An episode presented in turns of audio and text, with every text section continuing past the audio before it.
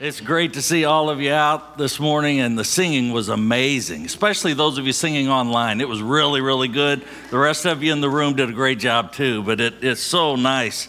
It's so nice to have the room full on a weekend, and we miss our Saturday night service, but wasn't last night just a blast to be here with our community and with our friends and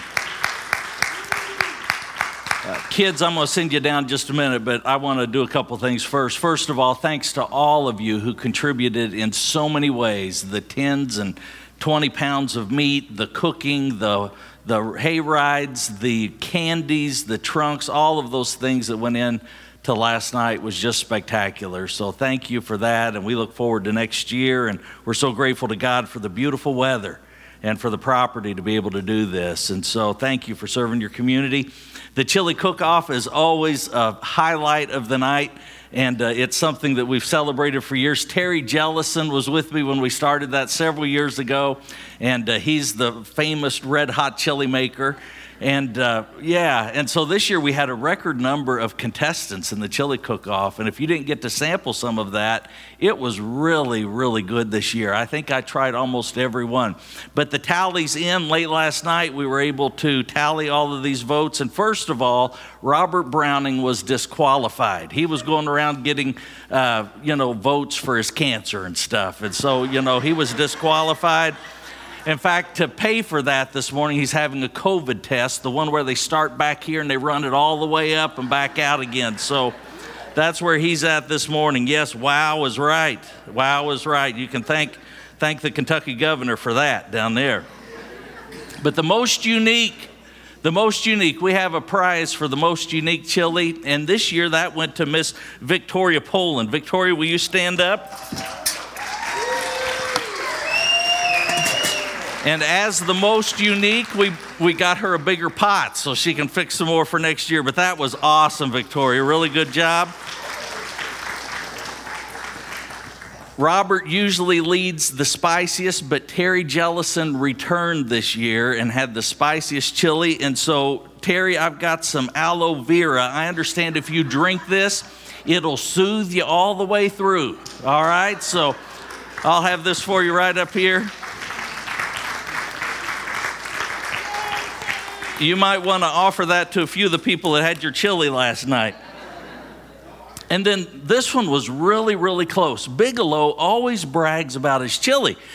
And we found out the first year that he bought chili at Wendy's. We found all the empty containers. But this year, his brother in law beat him by one point. By one point, Mr. Graham Jones gets the silver spoon. Yeah, congratulations. Yeah. Yep. Yeah. Yes. Yep. I knew he would be hollering for a recount. So we'll assemble some of you later in the service for that. Kids, uh, fifth grade and under, it's good to have you up here. Head on downstairs as quietly as you can. Jump from the top step down, do whatever you want to do once you get down there, but have a safe time and enjoy yourselves. The rest of us, I want you to grab a Bible or your e reader, and I want you to turn with me to the opening book of the Bible, Genesis, Genesis chapter 24. We're going to pick up in about verse 7.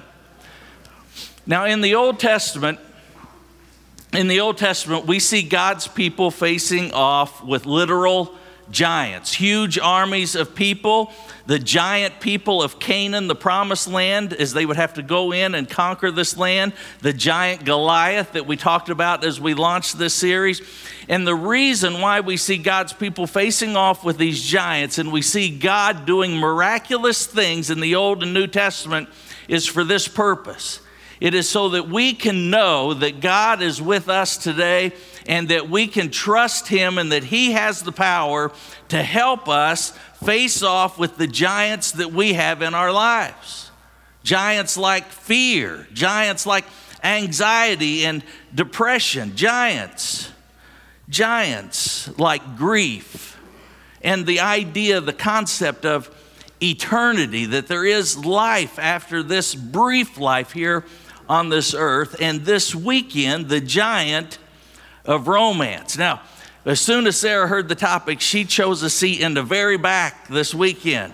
And I wanted to come in wearing the mustache that she wore last night as a Mario or somebody out there in the fall festival, just to prove that we still have romance, you know, trading the mustaches and everything. But anyway, yeah, she's in the back. But we're not doing the Song of Solomon today. We're going to do, we'll save that for another time when she's sitting up front.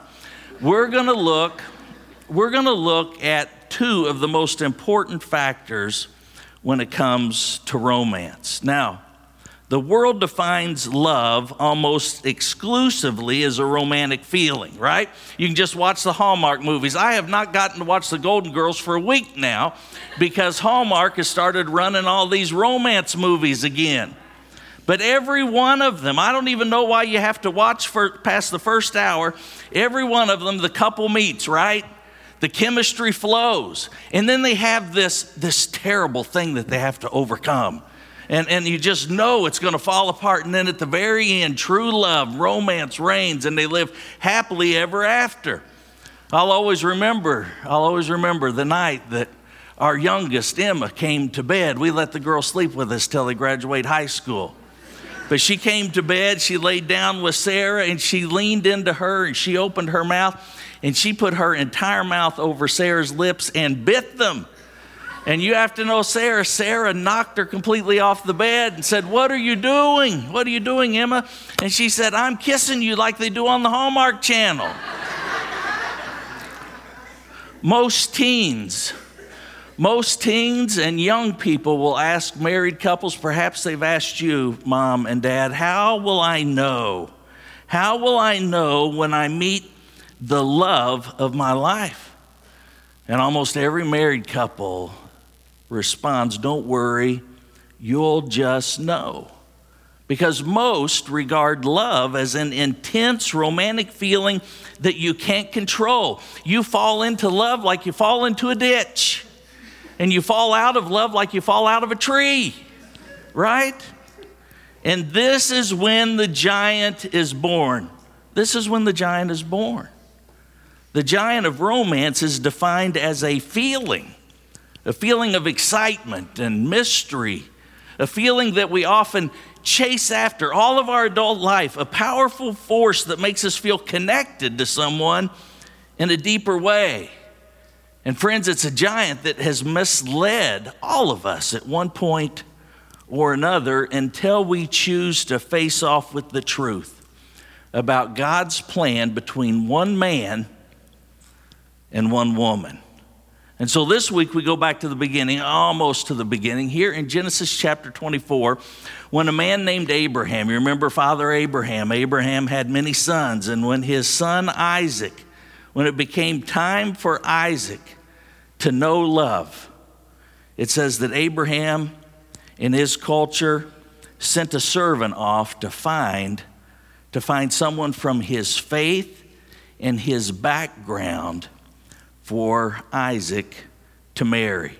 Abraham told his servant in verse 7 there are two qualifications for this search. One, I want you to find a wife from my own country, my own background. In verse 8, I want you to make sure she will relocate.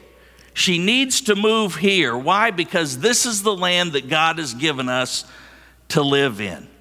And there's one other detail that we could overlook very easily here. And I want you to circle it in your Bible, and it's in verse 7. Abraham doesn't send his servant to make this choice blindly. This isn't just an act of tradition. In fact, I believe this is an act that should be resurrected and applied today. Me and Robert Browning agree on this. Our girls will not marry anyone unless we approve of them. And that is in verse 7. He says, God will send his angel ahead of you, servant so that this can be accomplished. And this is just a, a side note for those of you who are wondering if God has someone for you. Listen, just as God had Eve for Adam, a helpmate, a partner in which to share this short journey that we have on this earth, I believe God will do the same for you. But you need to be seeking him out. You will not find you will not find the love of your life in a bar. You will not find the love of your life out here someplace other than where you're at right now. He will bring them to you, I assure you. And I'm going to explain this throughout the service today. Verse 10 The servant takes 10 camels, all kinds of gifts. He makes his way to the town of Nahor, where he stops at a watering hole.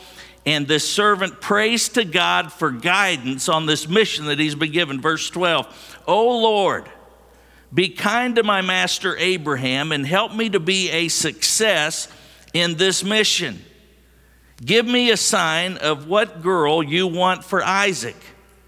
And then, then the servant does something unique in his prayer.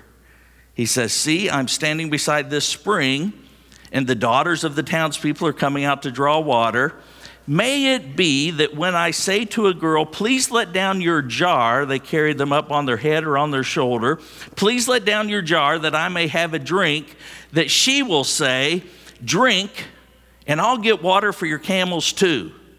Let her be the one that you have chosen for your servant Isaac. Now, God's selection for Isaac was a lady, a young girl by the name of Rebecca. Verse 15 says that before the servant had finished praying, Rebecca came out with her jar on her shoulder. Now, for time's sake, if you want some good bedtime reading tonight, I want you to read the rest of that encounter between the servant and Rebecca and her family.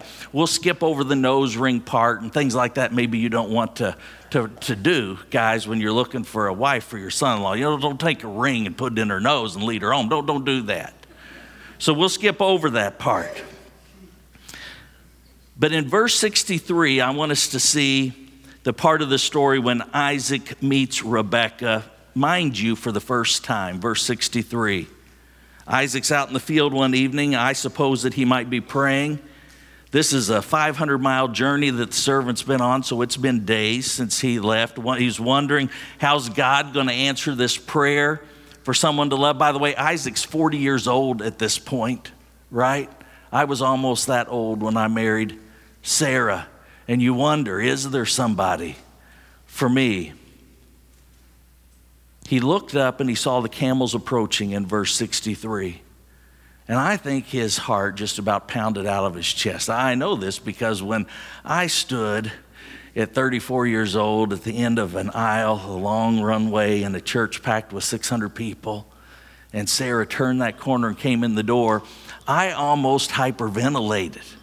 In fact, you can hear it on the recording as I saw her for the first time. But I want you to read and listen very closely to Isaac's experience, verse 63. Isaac ran out to meet the caravan. Rebecca also saw Isaac running. She got down from her camel and she asked the servant, Who is that man running through the field to meet us? He's my master, the servant answered.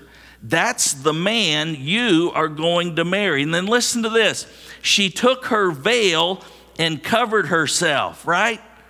This is what all the women do at Bible college when they're looking for a husband. They, they, they hide their face because they want to try to trick them into marrying them. No. But notice, she didn't go get all dolled up with lipstick. she didn't put on the lift kit. She didn't go get a sultry dress and high heels. You know, you know, I think some of you just got that. I think, listen, all of this started several years ago. Some of you, may, this may have happened to you, but can you imagine? Can you imagine what it's like to date a beautiful blonde, blue eyes, all the curves and everything that you, you, you, you want and imagine? And then you wake up the next morning after they've taken the, what do you call those things? Spanx off. After they've taken the spanks off and the lift kit off, and, and they take out their contacts and they've got one brown eye and one green eye, and they take off their hair, you know, and they've got that fluacia or whatever that is where it's real thin and fall. Can you imagine? Some of you know. I know. I'm sorry for you. so she took her veil and she covered herself. Well, she must be a dog. now, listen. Isaac doesn't get to see Rebecca's face until they're married. Can you imagine that? It's so different from the way. It's so different from the way that we think about marriage today. Verse 66 Then the servant told Isaac all that he had done And the final verse of the chapter is our key verse for today. It says, Isaac brought her into the tent of his mother Sarah, who was already dead, and he married Rebekah. So she became his wife, and he loved her, and Isaac was comforted after his mother's death. death. Now, I've held that, that verse on the screen because I want you to notice the sequence of events in that verse. It doesn't say that Isaac fell in love with her and then they got married based on romance. It says she became his wife and then he loved her. That's an entirely different sequence altogether. And here's what God is showing us. And please bear with me. I know this is very foreign to us. While romance is a loving feeling we all desire, it is an elusive giant unless unless we realize love is an act of will, not just an emotion of the heart. Love is an act of will, not just an emotion of the heart. We've heard songs about falling in love. I can't help falling in love with you, right? The doors. You've lost that loving feeling. Hello, I, I think I love you. Won't you tell me your name, right? That's one of my favorites, which it was so good. It was so good to see you guys out there dancing to that rock and roll music, even Michael Jackson last night that Dan was playing out there. My wife sings How Great Thou Art. No, she doesn't. She sings He Drives Me Crazy, but I can't help myself, right? Now, there's an emotional experience, certainly but, friends, that's infatuation. We can be so physically and emotionally attracted to someone that the chemistry is right and it creates just the perfect atmosphere. It creates excitement. There's a noticeable change in our heart rate, like I had when Sarah walked down the, the aisle. Our breathing, our knees get weak, our mind is on a one track focus, and we think, I found love. And let me tell you, infatuation is fun. I love it. Norman Wright calls it cardiac respiratory love. Another defines infatuation, though, as a genetic trick that gets two people together to learn real love. Isn't that true? Haven't you experienced that yourself? You see, when the Bible describes love, it doesn't say much about feelings, but it says a whole lot about behavior. The Greek word used in the Bible most often to describe this type of love between a man and a woman is agape love, which conveys the thought do the right thing regardless of feeling. When the Apostle Paul defined love in 1 Corinthians 13, notice, notice the determination to do the right thing regardless of feeling. It says, Love is, is patient. Boy, patience is not a feeling. That is a act. That is a very intentional choice. Love is kind. Sometimes the last thing we want to be is kind, but love isn't a feeling, it's an action. It doesn't envy, it doesn't boast, it isn't proud, it isn't rude, doggone it. It isn't self seeking. Honey, just, just come over here, sit on daddy's lap. It isn't easily angered. It keeps no record of wrongs. How many of you have a list? Love does not delight in evil, but rejoices with the truth. It always protects, always trusts, always perseveres. That's why love,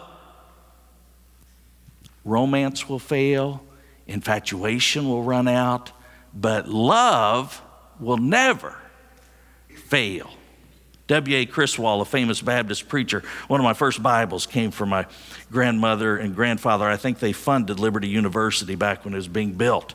So they get all these free Bibles. And one of my Bibles, my favorite study Bibles, W.A. Criswell. And he said that he'd been married for over 50 years, and sometimes he loved his wife so much he could just eat her up. But some days he wished he had. Love. Love is not love is not an uncontrollable emotion, but a decision of the mind.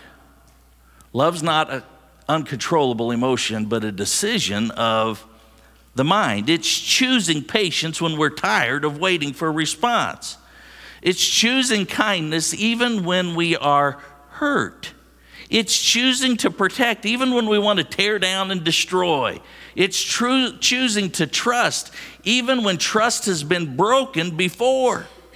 It's choosing to persevere even when everything inside of us is saying to quit. And while that's great, let's admit it's difficult to consider love between a man and a woman outside of the giant influence of romance and infatuation. And so let me submit to you that I believe that they can both exist. In fact, I believe with all of my heart that that's the picture that God has in mind for us. I believe romance and infatuation come after choosing to love regardless of feelings. And here's why real love can be learned, and true romance can be experienced. Real love can be learned, and true romance can be experienced. Two reasons why I believe this. One, the Bible commands us to love. Husbands, love your wives. God will not command you to do something that you cannot control, that you cannot do with His help. Number two is I've seen dozens of people do it. You're the ones that are out there going, mm hmm, that's right, yes. Because I've seen you do it. You've chosen this. And I've seen my wife do it. And so, in these few minutes that we have, I want to give you some real practical ways to find romance inside the marriage relationship. First is this lead your heart, don't let it lead you. Lead your heart. And you hear us use the same point over and over again. You lead your heart, don't let it lead you. William James, the author of modern day psychiatry, psychology, wrote If you act the way you wish you felt, if you act the way you wish you felt, you will eventually, you will eventually feel the way you act. Now, some of you think that's hypocrisy, but listen, it's not.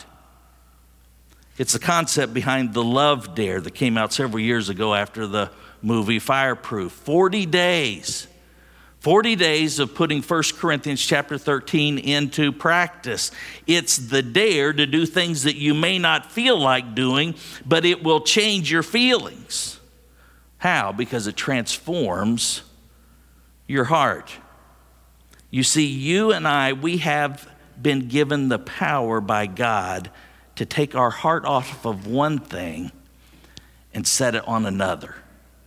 That is a very powerful thing, and it is within every one of us. We have the power to take our heart off of one thing and set it onto another. You need proof. I'll give you some scriptures. You can write them down and you can read them in context. Proverbs 23 17. Do not let your heart envy sinners. It doesn't say try not to, it says do not let. Proverbs 23 19. Keep your heart on the right path. Doesn't say wander around, just let the stars guide you. Keep your heart on the right path. 1 Kings 8 61. Let your heart therefore be wholly devoted to the Lord your God. Now that's an interesting one. Let your heart, and notice the context that it's in, to be fully devoted to God. Listen, this is the way you were created, was to be fully devoted by God. But some of you aren't letting your heart go there. You're keeping parts of it. Be obedient. John 14, 27, we love this one. Don't let your heart be troubled. Don't let it be fearful. Don't let it. James 4, 8, purify your heart. You, you get where I'm going with this. If you only do what you feel like doing, you are vulnerable to all kinds of perverted activity. But if you act out of obedience, then eventually your feelings will change. And that, my friends, is not hypocrisy. That's simply obedience. Now, those of you that are in any kind of sport, you've had your coach tell you to change your grip, to change your stance, to move this way and this way. Now, at first, when you're not used to doing that, it's difficult to do. It is uncomfortable. It feels completely out of normal for you to do that. But your coach insists. Your coach insists if you want to be the player that you can be, if you want to reach your potential, what do you have to do? You have to move the way the coach tells you, right? Right? You don't call that being hypocritical, do you? You call that developing. You call that learning something. You call that changing things. And so I simply ask, out of respect to all of you who feel at times that you've fallen out of love with your spouse, friends, it doesn't matter how you feel. If you are a follower of Jesus Christ, He has commanded you. You have made a covenant before Him. Either one of you is going to die or you're going to figure this out, right? No, you don't believe that. You don't believe that because we see marriages falling apart every day, just like the world. Just like the world. Boy, this week's going to be a big week for that isn't it? Second, mature spiritually together. Mature spiritually together.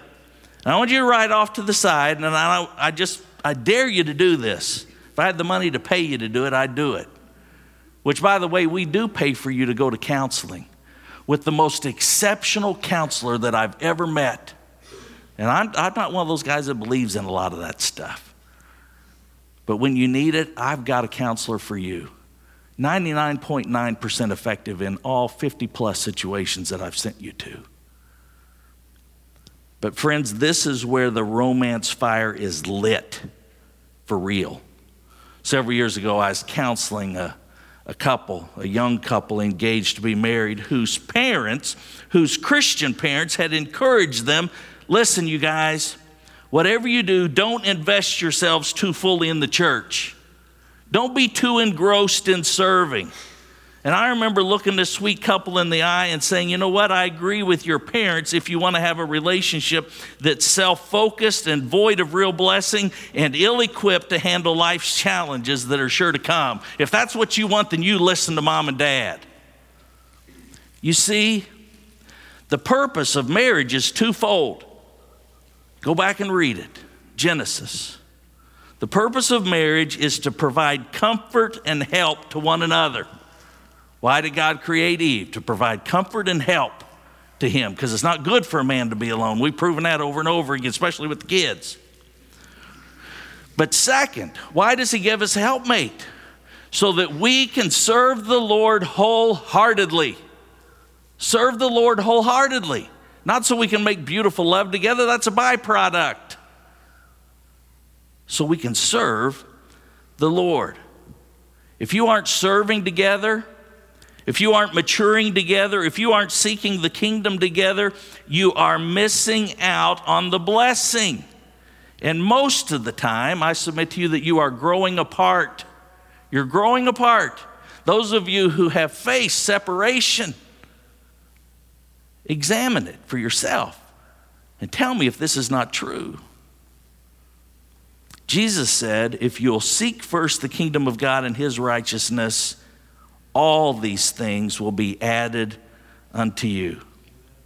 That means, husbands and wives, you surrender yourself first to Jesus Christ.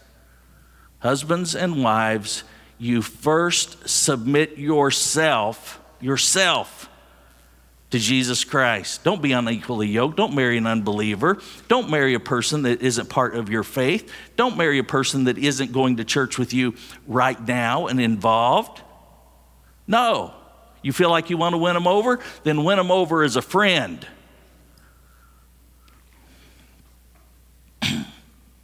Surrender yourself to Jesus Christ. Become obedient, and He will bring you together. You go to church together, you sit together, you serve together, you hold hands when you pray together. You're not going to get COVID from your spouse. You might get herpes or something, but listen to your preacher. Listen to your preacher. Dan, some of your boys need to know what that means. You talk to them after the service. They're scratching their head back there just wondering. Listen to your preacher. Listen, I don't I don't make silly jokes about my wife simply to get you to laugh. Right? I do it because I want you to pay attention. I do it because I want you to have what we have and what we continue to grow together. You kiss each other hello and goodbye. You build a wall around your marriage that no other man or woman can climb or get through. You talk about your spiritual values and you talk about your needs. You live out those values together and you work to meet those needs, and there will be no failure that can't be forgiven. There will be no past issue that can't be forgotten, and there will be no wound that can't be healed, no flaw that can't be overlooked. And guess what? Passion and romance will be yours like never before. Most importantly, don't expect others to do what only God can do. You know, facing off with this giant of romance is understanding that love is from God. Oh, we want it to come from other people, and we want to be that person for someone else. But love comes only from God, He is the source. And only those of you who have allowed God into your life through faith in His Son Jesus. Only those who have received the Spirit of God, the Holy Spirit, living inside of you, believing in His death and resurrection, and those of you who submit to His authority in your life and intentionally follow His Spirit's lead, only you are able to tap into love that fulfills. Any other love is an imitation. It's always coming up short when put to the test. The Apostle John said, Let us love one another, for love is from God. And whoever loves is born of God and knows God, and whoever does not love does not know God because God is love. Psalm 37 4 says, Delight yourself in the Lord, and he will give you the desires of your heart. And oh, does he? Oh, does he? Romance is a giant. Romance comes and goes. I submit to you, though, that when romance is the focus, love tends to be far away. When romance is the focus, love tends to be far away. But when love is the focus, choosing to love, then romance is just around the corner. It's very, very near. You know, sadly, late in Isaac and Rebekah's marriage, their relationship began to sour. 20 years of infertility does that. Some of you can relate to the different stressors on marriage and love, and it did for Isaac and Rebekah. After she did conceive, she carried twins. And, and these twins, it was as if they were at war inside of her. There was a point when the Lord spoke to her and told her about the future of these twins. But Isaac, Isaac and Rebekah, somewhere along the way, they had stopped talking. They'd probably stopped sharing the same bed. They had stopped talking about God together and what He was doing and they had grown farther apart. And instead of coming clean, instead of admitting the deceit, instead of admitting their own failures to trust each other and to trust God, things ended tragically. Rebecca's heart was hardened and bitter, and Isaac, a frail old man, he didn't even know the difference between his two boys. But the truth is, it still wasn't too late it still wasn't too late. Both could have turned to the other and come clean and, and told each other the truth, and they could have continued to have grown together. And I just wonder how many in this room are, are like them. you can remember the day that she came into your life, or he did. Oh, there was a veil. There's a veil because you really didn't know that person at first, but through the years, you've You've come to know them. Rebecca was one of the most beautiful women in the Bible, it says.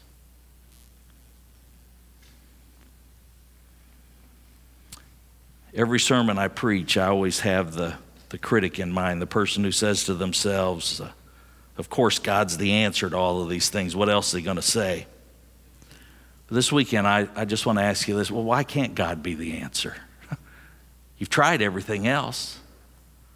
Why can't God be the answer?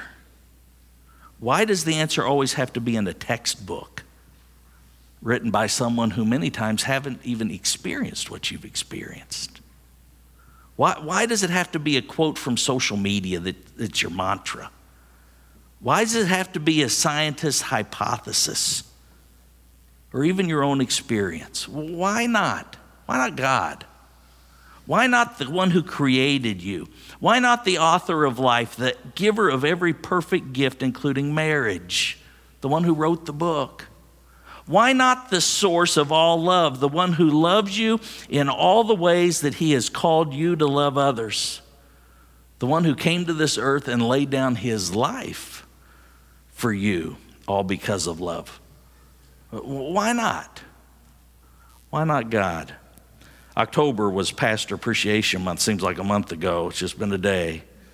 But I appreciate so many of you who took time to give us a call, and those of you who prayed for us, and those of you who shared a word of encouragement, and uh, certainly those of you who gave us gift cards to a restaurant. We're very grateful for you. You know, we have an amazing, we have an amazing staff here. I would put them up against anyone. Their longevity amazes me, their commitment to, to staying through the thick and the thin. The youngest being four years with us now. Brandon, he says he's been here 30 years. I've only been here 15. But let me just mention some of the things that I am so grateful for. Dan, Dan, if it weren't for Dan and for the experiences that God has given him in life, we wouldn't have the online presence that we do today. And I know those of you that are watching, you have enjoyed the quality of the music.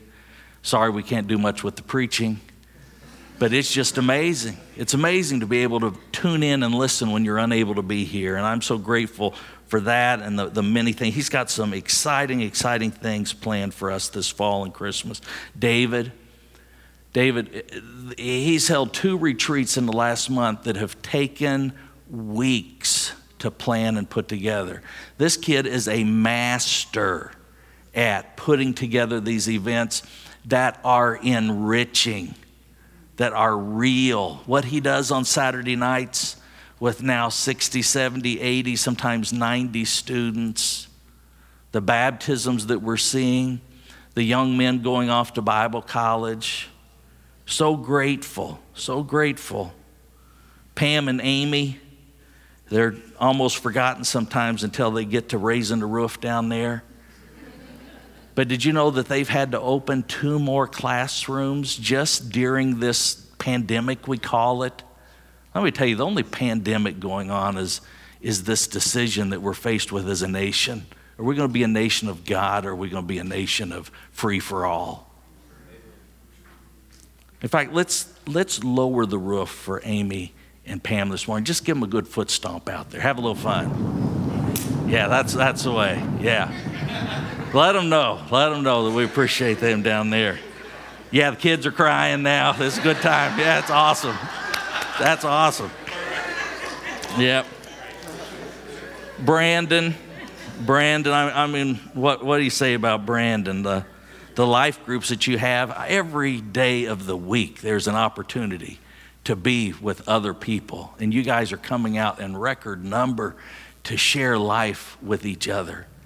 Two new groups, listen to them down there talking back.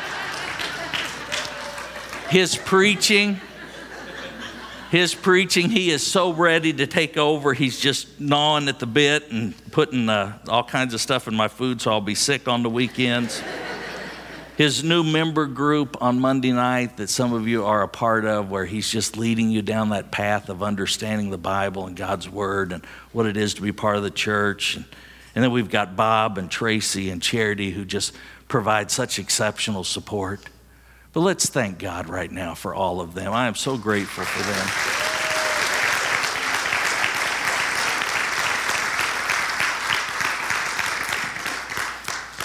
But while I appreciate all of them, today I'm most grateful for my wife, who's chosen love over and over again in our marriage. While you would think it would be I that should be the example, and I should be, this year has been one of the most challenging years for me in my ministry for obvious reasons. And it's been the most challenging in our marriage. But she has loved me this year, and she has stuck with me and we have come out on the other side of my season of depression more infatuated, more romantic, but with such a deep, deep appreciation and love in our hearts for one another. I am so grateful for you, Sarah.